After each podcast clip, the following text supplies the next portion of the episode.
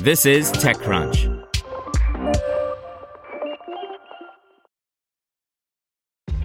This episode is brought to you by ShipStation. You know, some things take a lot of work, like sending little robots to far off distant planets. And just as that's challenging, so too is running a successful e commerce business, especially when there's so much to do. So I want to introduce you all to ShipStation. Now, I love using ShipStation because of its easy to use dashboard, which makes managing orders and printing labels a breeze and super smooth. Oh, and the customer service is just out of this world. It's exactly what you need to help grow your business. Sign up for your free 60-day trial at shipstation.com slash technews. That's shipstation.com slash technews. This podcast is supported by Tools and Weapons, the podcast hosted by Microsoft Vice Chair and President Brad Smith. Each episode features insight you won't find anywhere else from the center of the conversation surrounding emerging technologies like AI. Right now in the podcast, you can hear a special episode where Brad Smith lays out Microsoft's vision for a vibrant marketplace driving the new AI economy.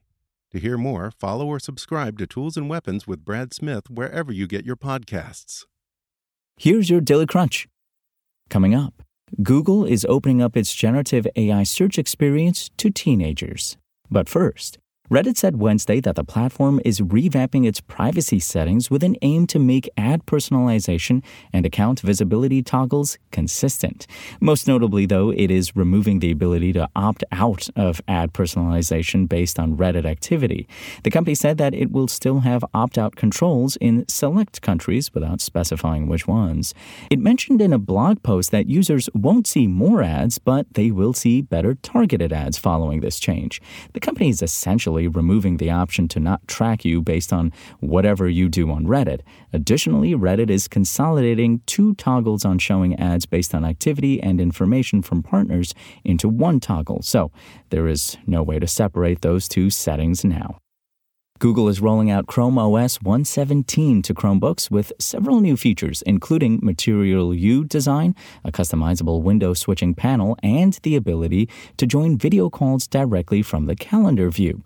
The company is bringing customizable Material You design to Chromebooks. After selecting a wallpaper and a color palette, these settings will be reflected in areas such as Quick Settings, Desktop, and Window headbars. Chrome OS 117 also has a redesigned Quick Settings menu with bigger buttons and slider bars, akin to the slide down settings menu on Android 13 on Pixel phones. Chrome OS already has a quick access to the calendar view from the bottom bar. Now you can join a meeting with a click of a button from that view.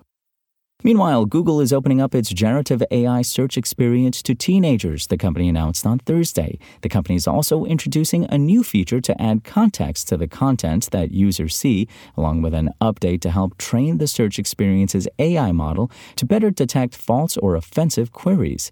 The AI powered search experience, also known as SGE, Search Generative Experience, introduces a conversational mode to Google Search where you can ask Google questions about a topic in a conversational conversational manner.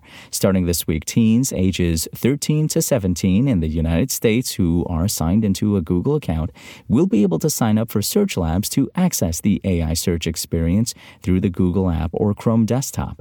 The expansion to teenagers comes as Google notes that since the launch of SGE, it's found the experience is more popular among younger users. Google said the highest satisfaction scores are among those ages 18 to 24, who the company believes like to ask their questions in a more conversational manner. Now let's hear what's happening in the world of startups.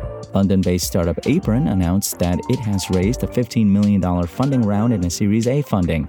The company wants to help small companies when it comes to processing invoices. Transfr, a startup creating VR tools for training and career development, today announced that it raised $40 million in a Series C round led by ABS Capital, with participation from JP Morgan Chase Impact Finance, Advisory, Lumos Capital Group, Acadian Ventures, Springtide Capital, Firework Ventures, and Album.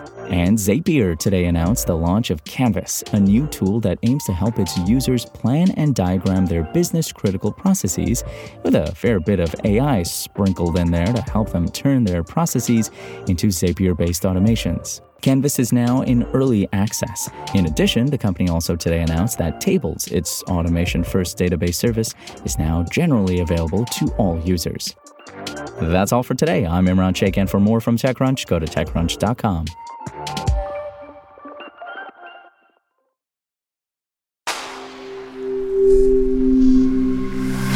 Spoken Layer. To hear everything you need to know about the week's top stories in tech from the people who wrote them, check out the TechCrunch podcast, hosted by me, TechCrunch managing editor Darrell Etherington. Each week, we go in depth on two or three of the week's top stories from in and around the startup ecosystem. And I'll be joined by the TechCrunch experts who covered them. They tell us why the news is so important and what they think matters most to you, our listeners, whether you're just interested in tech or that's where you make your living. New episodes drop every Saturday morning, so be sure to subscribe to the TechCrunch podcast wherever you listen to podcasts.